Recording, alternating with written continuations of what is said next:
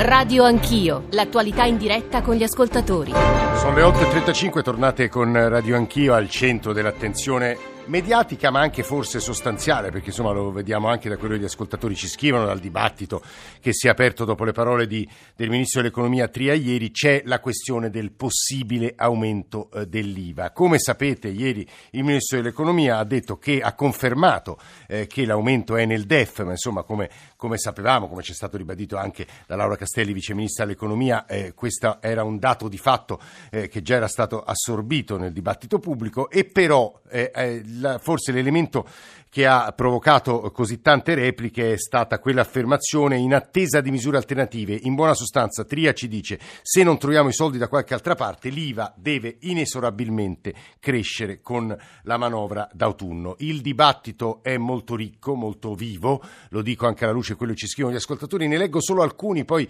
ci sentiamo, ci sentiamo un po' di WhatsApp audio, altri, la viva voce di altri ascoltatori e poi i nostri interlocutori per fare un ragionamento su che cosa comporterebbe l'aumento dell'IVA dell'IVA, se è possibile farlo in modo selettivo. 335 699 2949. Molti ascoltatori dicono qui la questione non è tanto quella del fisco, della modulazione del fisco, qui è una questione di redistribuzione. In questo senso, dicono altri, il governo è intervenuto perché non tanto quota 100 quanto il reddito di cittadinanza e la pensione di cittadinanza sono degli strumenti redistributivi, altri che suggeriscono percorsi per trovare quei 23 miliardi eh, senza i quali, senza il ritrovamento dei quali l'IVA dovrebbe per forza aumentare. Sapete perché, ci scrive poi Eugenio, eh, è, è, certo che non aumenterà l'IVA, perché tra le misure di quest'anno eh, che obbliga eh, c'è la fatturazione elettronica e quella obbligatoria per tutti da gennaio 2020, in realtà è già in vigore, da, del registratore di cassa online che comunicherà con agenzia entrate tutti i corrispettivi giornalieri, provocherà una grande emersione del sommerso. È interessante perché stamane anche il Sole 24 Ore insiste molto sull'elemento del del nero, cioè la soluzione sarebbe quella, riuscire finalmente a erodere un po' quell'enorme quantità di miliardi evasi da molti italiani. Eh, io saluto subito, ma poi ci sentiamo altri ascoltatori. Stefano Lebri, eh, editorialista economico, giornalista economico della stampa. Stefano, buongiorno, benvenuto. Buongiorno, grazie. Paolo Zabeo, coordinatore dell'ufficio studi della CGA di eh, Mestre, che dalle prime dichiarazioni le, ieri leggevo alcuni vostri comunicati, dite in buona sostanza se aumentiamo l'IVA il paese si sfracella. Zabeo, buongiorno, benvenuto. Buongiorno a voi. E poi un economista eh, la, cui, la, cui, riflessione è spesso eterodossa, diversa da quella che leggiamo sui quotidiani, chiamiamoli mainstream, quelli più i giornaloni, i giornali borghesi, sarà credo stamane molto interessante. Lui insegna storia dell'economia politica all'Università di Pavia, professor Fumagalli, benvenuto buongiorno. Buongiorno a voi, un saluto alle ascoltatrici e ascoltatori. Dicevo, WhatsApp audio, poi Stefano da Treviso, partiamo dai WhatsApp audio. Con l'aumento dell'IVA, logicamente molti stipendi, molti acquisti graveranno di più sul bilancio familiare. Io sarei d'accordo con un aumento dell'IVA su dei beni di lusso mirati. Guardate che l'aumento dell'IVA porterà ovviamente un'evasione, perché se il professionista dice al signore guarda che sarebbero 100 euro con IVA con ricevuta, oppure 100 euro senza ricevuta, eh, te li faccio uno sconticino, secondo voi che cosa fa? Volevo ricordare che per tanti prodotti commerciali il prezzo al consumo rimane sempre invariato, quanto l'azienda, apprezzando gli articoli al pubblico, quello che ci rimette è il negoziante, questo 1%, non il cliente finale. Sicuramente aumenteranno per quanto riguarda la grande distribuzione. Stefano, buongiorno. Buongiorno. Ci dica. Eh, mia, io sono un lavoratore autonomo sì. della provincia di Treviso sì. La mia osservazione è che si parla sempre di massimi sistemi che sono legati alle ideologie no? e mai di ordini di grandezza. Per esempio, una famiglia che spende in un anno 15.000 euro avrebbe un incremento di 120 euro a fronte di un incremento dell'1% di IVA. Beh, appunto famiglia... dipende da quanto scegliamo di aumentare l'IVA e su quali prodotti. Sì, beh, io eh. l'ho fatto per eh. l'1% no? sì. in maniera flat. Una famiglia che invece spende 50.000 euro avrebbe un incremento di 410 euro. Sì. Quindi di fatto sarebbe relativamente semplice aumentare l'IVA dell'1%. Uh-huh. Predisponendo un intervento di supporto a favore della famiglia povera, tra virgolette, uh-huh. Naturalmente l'incremento dovrebbe essere mirato ad una diminuzione dell'IRPEF. Scusi Stefano, lei e... ci sta dicendo che in sostanza eh, l'IVA ha comunque una sua progressività perché chi è più ricco più spende più paga. Esatto, eh. e eh, con l'incremento dell'IVA, se l'IVA dovesse essere rivolta, se questo incremento dovesse essere utilizzato per una diminuzione dell'IRPEF, eh, di fatto le famiglie più ricche, quindi che spendono di più e che hanno redditi maggiori, avrebbero di conseguenza un vantaggio sulla, dal punto di vista dell'imponibile IRPEF. Eh. Quindi questo è, è, un dato di fatto, eh, dipende come vengono allocati gli importi. Esattamente, dipende, dipende tutto dall'allocazione, non soltanto delle risorse esatto. scarse eh, o meno del nostro paese o in generale dell'economia, quanto di come decidiamo di modulare la tassazione. Paolo Zabeo, voi avete fatto dei, dei calcoli, dei conti, ufficio studi CGA? Guardi, sì, noi abbiamo fatto dei conti e ovviamente l'aumento dell'IVA penalizzerebbe le famiglie eh, più povere, perché? le famiglie più in difficoltà, perché è ovvio che in termini assoluti penalizza chi spende di più, cioè chi ha maggiori potenzialità economiche, ma sul proprio, l'incidenza sul proprio reddito farebbe, sarebbe maggiore per ovviamente chi ha praticamente una capacità di spesa molto contenuta e che quindi ha alcune tipologie di beni e servizi che deve acquistare, soprattutto cibo, ma non eh, cibo, quindi poi abbigliamento, calzature, eccetera, alimenti e bevande. Quindi è evidente che colpirebbe il, eh, le famiglie più in difficoltà, ma soprattutto diciamo così, l'ipotesi che in qualche modo sta emergendo, pare di capire nella stanza di Bottoni, è che probabilmente ci troveremo di fronte a uno scambio tra più IVA e meno IRPEF, esatto. cioè sarà aumentata l'IVA e praticamente in misura corrispondente, almeno in linea teorica, dovrebbe diminuire l'IRPEF. con la flat tax forse. esatto, forse eh. Noi con queste ipotesi siamo profondamente contrari perché anche in questo caso sarebbero penalizzati diciamo così, i più poveri. Ricordo che in Italia ci sono circa 10 milioni di contribuenti IRPEF che rientrano nella cosiddetta no tax area, sì. cioè hanno un reddito imponibile sotto gli 8 mila euro, per cui non pagano alcunché di IRPEF e sono pensionati al minimo, lavoratori sì. precari, casse integrati, eccetera, che a fronte della riduzione dell'IRPEF questi signori non avrebbero alcun beneficio, ma per contro ci si troverebbero ad aumento molto importante dell'IVA sui consumi e quindi questi praticamente lo scotto lo pagherebbero. Non solo, ma siamo fortemente contrari all'aumento dell'IVA anche perché a pagarne il conto sarebbero i lavoratori autonomi, in particolar modo artigiani e piccoli Scusi Zabeo che voi rappresentate questo esatto. di, di, di, quel mondo, però da quello che leggo del dibattito del Sole 24 Ore, ma anche in parte all'interno del MEF, in realtà Confindustria sembrerebbe quasi favorevole a un aumento sì, dell'IVA. Eh, eh. beh, chiaro, perché è evidente che con l'aumento dell'IVA ci sarebbe praticamente un grosso vantaggio sulle esportazioni e le imprese che Spieghi agli ascoltatori perché. Perché cosa succede? Con l'aumento dell'IVA sostanzialmente noi avremmo una contrazione delle importazioni, perché aumentando l'IVA chi vende nel nostro paese avrebbe un costo maggiore, ma le, chi esporta non ha, a zero IVA, cioè le esportazioni non hanno alcun, diciamo così, non, non viene calcolata l'IVA, praticamente l'IVA si paga sul paese di destinazione sì. e quindi questo aumenterebbe l'IVA, diminuirebbe i consumi eh, all'interno e questo per noi è un grosso problema. Perché? Perché per i piccoli micro eh, lavoratori autonomi, artigiani e piccoli commercianti che non vivono di export mm. ma vivono solo e sì, esclusivamente sì, di domanda interna dei consumi delle famiglie, se aumenta l'IVA e penalizziamo i consumi, anche i fatturati Zabeo. di queste piccole attività sarebbero fortemente Paolo Zabeo, coordinatore ufficio studi CGA di Mestre, è stato molto chiaro. Aggiungo, andando da Stefano Lepri, eh, la stampa eh, di Torino, eh, un paio di considerazioni, anzi numeri, eh, tabelle, classifiche che, alle quali ho già fatto cenno nella prima parte di radio anch'io. Eh, L'IVA c'è sostanzialmente in tutto il mondo, almeno nell'area OXE. Eh, sì, eh, le, l'Italia è a mezza classifica come tassazione, come IVA eh, normale, standard. In testa c'è l'Ungheria al 27, subito dopo Danimarca, Croazia, Svezia al 25, Finlandia e, e Grecia al 24, Irlanda al 23, poi noi italiani al 22, poi a scendere. I più bassi sono Lussemburgo al 17, Malta al 18, Romania e Germania e Cipro al 19, Gran Bretagna Slovacchia e Francia al 20. Stefano Lepri, mi pare che, Stefano, che si pongano qui due questioni, una tutta politica e poi c'è la questione più economica.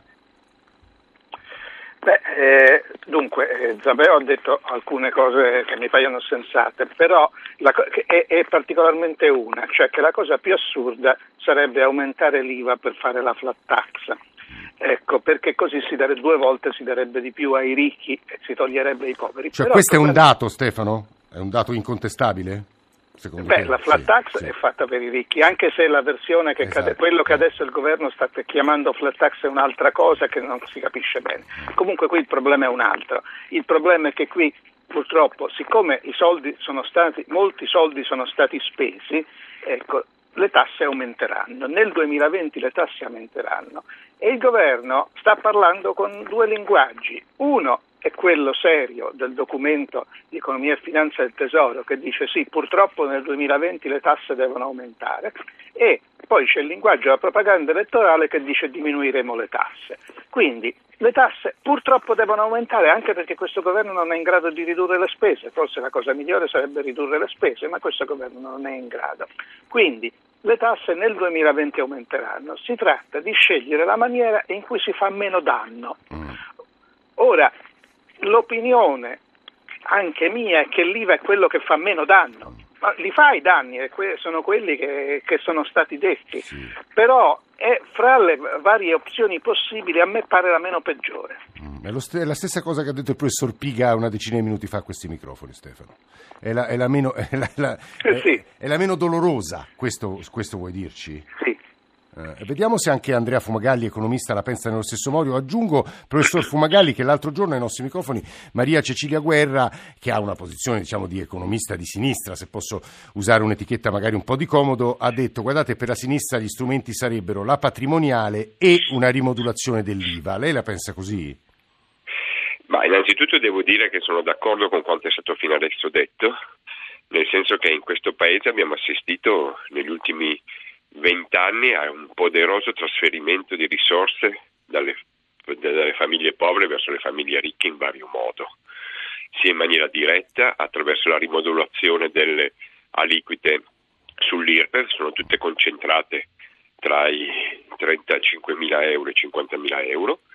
ehm, e 55.000 euro e in maniera indiretta attraverso i processi di precarizzazione del lavoro, eh, stagnazione dei salari e tutte queste cose qua. Adesso se si fa questo combinato disposto perverso di IVA e flat taxes, questo processo tenderà ancora a incrementarsi ancora di più e questo diventa eh, non soltanto socialmente sostenibile perché si può far convincere tutti, ma diventerà sempre più economicamente sostenibile perché avrà degli impatti sulla dinamica della domanda interna eh, a livello macro, che è uno dei fattori che penalizza diciamo, l'economia italiana. È quello che diceva Zabeo, però eh. Confindustria, professore, dice che esporteremo Ma di più. Sì, ma Confindustria porta degli interessi particolari, non degli interessi nazionali. Confindustria fa, fa il suo mestiere, è chiaro che tutte le volte che si, si favorisce diciamo, una fascia più ricca della popolazione, Confindustria rappresenta spesso e volentieri questi interessi, quindi questo non, non mi stupisce affatto. Più che altro quello che stupisce è il fatto che ci sono altri portatori di interessi e dovrebbero avere più a buon cuore la, la situazione delle famiglie più povere, invece sta- sono abbastanza balbuzienti riguardo a questo. no? Eh, Ma, la- ma, eh, poi è chiaro che c- c'è anche un problema puramente di carattere contabile, e cioè eliminare, pagare la, la clausola di salvaguardia di 24 miliardi per Sì. evitare l'aumento dell'IVA e nello stesso tempo introdurre la flat tax che se non erro da quello che si capisce avrà come minimo un costo sui 13 12-15, miliardi, sì. 12-15 Sì, miliardi, così si, si- si dice, quindi un totale di quasi 40 miliardi, una manovra- è praticamente impossibile dato un tasso di crescita del PIL dello 0,2%. E quindi è chiaro che bisogna fare una scelta, anche qui l'IVA è quella che forse è la scelta meno dolorosa, Eh. detto sono anche d'accordo su questo. Però bisognerebbe avere più per fare altre, altre, ci sono anche altre alternative. Cioè? Adesso, eh, dica una secca. ma una secca è, è aumentare la progressività delle aliquote IRPEF, andare esattamente Eh. nel senso opposto Eh, eh, del- eh, delle- della flat tax. Eh, perché noi abbiamo una struttura di aliquote IRPEF che è veramente vergognosa, cioè noi abbiamo delle, delle, delle aliquote che vanno da 33, 37, 39, 41, tutte concentrate fino a 55 mila euro. Ah. Mm, Non ha senso. Eh, abbiamo già un- di fatto una flat tax mascherata e concentrata a un livello molto alto, concentrata in quella fascia di reddito dove, guarda caso, si trova la maggior parte delle famiglie italiane. Eh, questo- questa mh, riflessione che c'ha... Poi c'è, eh, il discorso, de- c'è del- il discorso della patrimoniale, ma bisogna capire che cosa si intende per patrimoniale. Esatto, La esatto. patrimoniale non è la tassazione della casa, No, e su cosa? è una tassazione sul reddito da proprietà. Sì, sì. La il reddito da proprietà oggi sappiamo che lo, il 75% delle famiglie italiane ha la casa e quindi è quella che immediatamente ci, si guarda e dice se voglio tirare fuori come, come, come quando ho bisogno di soldi dove intervengo sulle esatto. pensioni eh, perché lì la casa e sulla casa no? perché so che e sulla casa so per, appunto, eh. però ci sono delle, delle, delle rendite da proprietà finanziaria di altro tipo brevetti diritti eccetera sulle quali si potrebbe processi di gentificazione che non, no. non, hanno nulla a che fare con l'abitare mm-hmm. che sono assolutamente esentati no, devo dire che la, la, discussione di stamane è molto interessante perché vengono espresse anche delle posizioni e delle strategie eh, anche piuttosto diverse Paolo da Bergamo altro ascoltatore ascoltatore, poi sentiamo eh, di nuovo Paolo Zabeo. Paolo, buongiorno. Buongiorno, buongiorno. Lei è un libero professionista, buongiorno. no? Sì, sì, sì, sì, sì. No, beh, io portavo la, la, mia esperienza e sì. noi sulla base del nostro, della nostra prestazione noi mettiamo la nostra cassa previdenziale e quindi il cliente paga sulla somma della cassa previdenziale anche il 22%, per sì. cui paga già quasi il 24% in più eh, del, della, della tariffa normale. Se aumenta l'IVA questo andrebbe al 26-27%, per cui aumenta molto la, la spesa, non può detrarre tutto perché può detrarre solo il 19%, solo di una fascia eh, ben precisa perché va dai 200 euro fino ai 600 euro e quindi il cliente eh, que- per questo non è di sicuro agevolato e quindi o chiede eh, di non pagare l'IVA e quindi di fare nero oppure si ritrova col cerino in mano. Insomma. E devo dire che molte testimonianze del tenore di quella eh, cioè. di Paolo D'Abergo stanno arrivando al, nostro, al, nostro, numero di riferimento. Paolo Zabeo ha sentito, coordinatore ufficio studi CGA di Mestre, ha sentito sia Lepri sia Fumagalli dire in sostanza sarebbe il male minore però. Zabeo. Ma io credo che comunque è un male si può evitare, nel senso e come lo evitiamo però? Perché ecco, questi soldi vanno trovati. eh. eh sì, esatto, secondo me 23 miliardi sono una cifra importante, ricordo che l'ultima finanziaria, quella per l'anno in corso, che è stata votata entro Natale scorso, costava 20, 31 eh, miliardi, oggi stiamo parlando solo di 23 per disinnescare l'aumento dell'IVA, ricordo però che nei giorni scorsi fonti autorevoli della Lega Nord, cioè il sottosegretario all'economia, parla che noi abbiamo un patrimonio mobiliare di 400 miliardi che sostanzialmente tra mettendolo a reddito, gestendolo eh, meglio. Però lo diciamo da anni, lo diciamo da anni. Eh, però sì, eh. ho capito, il problema è che però le spese non si vogliono tagliare, non si vuole gestire in maniera corretta. Poi scusi, ma perché mai dovremmo subire un aumento tutti dell'IVA, quindi delle tasse, e poi continuiamo a mandare la gente in pensione prima? Beh, taglino anche una parte su quota 100, perché mi pare evidente che se la situazione, se la casa praticamente comincia ad incendiarsi, è chiaro che tutti devono intervenire e tutti devono essere chiamati a fare praticamente a, a mettere mano, a intervenire. E insisto, qui c'è un equivoco di fondo, nel senso che la componente politica di questo governo ci continua a dire, cioè Di Maio e Salvini, che non si aumenterà l'IVA, però ci dicano dove andranno a trovare i soldi, perché altrimenti rischiamo credo, di essere un po' Credo, Zabeo, che sia abbastanza scontato che nelle settimane, nei mesi a venire, soprattutto subito sì. dopo il, le elezioni europee di maggio, eh, sì. si discuterà però soprattutto di questo. Mese, che, è da qualche mese che si dibatte su eh. questa questione, non è proprio di questi giorni, e quindi è evidente che bisogna trovare i soldi. Io risposta... credo che ci siano le mm, condizioni per... per... tagliare anche sulla spesa ed evitare un aumento delle tasse, eh, vedremo, cioè delle vedremo. Zabeo, Zabeo si, si, fermi, grazie a lei, a Stefano Lepi, Andrea Fumagalli per le analisi che ci avete fornito, grazie agli ascoltatori eh, per eh, le considerazioni che stanno facendo. Ci volevamo lasciare uno piccolo spazio conclusivo per ricordare una figura per chi, che, che per chi fa radio è stata quella di un maestro, ma non soltanto per chi fa radio, per tante persone che la mattina presto hanno ascoltato la sua rassegna stampa, saremo tutti un po' più soli. Parliamo ovviamente di Massimo Bordin che ci ha lasciato ieri e Alessandro Forlani l'ha ricordato così. E buongiorno agli ascoltatori, eccoci all'appuntamento con Stampa e Regime, la rassegna stampa di Radio Radicale. Per Wikipedia Massimo Bordin aveva quasi 68 anni, era stato un giovane trotschista, poi passato al liberalismo, direttore di Radio Radicale per vent'anni, collaboratore del Foglio, ha ricevuto il premio giornalistico Premiolino nel 2009. Per milioni di italiani però per 40 anni è stato un amico e un maestro. E mi rendo conto io per primo di rischiare di eh, finire finire nel cabaret, ce n'è fin troppo, non è, non è questo che serve, però è anche importante riuscire a tenere desta l'attenzione eh, dell'ascoltatore e se possibile anche a divertirlo ai tanti paradossi che la scena politica italiana offre. La sua radio, Radio Radicale, come Radio Città Futura, dove aveva esordito, ha interpretato in modo unico la rivoluzione radiofonica degli anni 70 perché è stata la nostra prima talk radio, parole senza tempi contingentati, sedute parlamentari giudiziari, processi, convegni,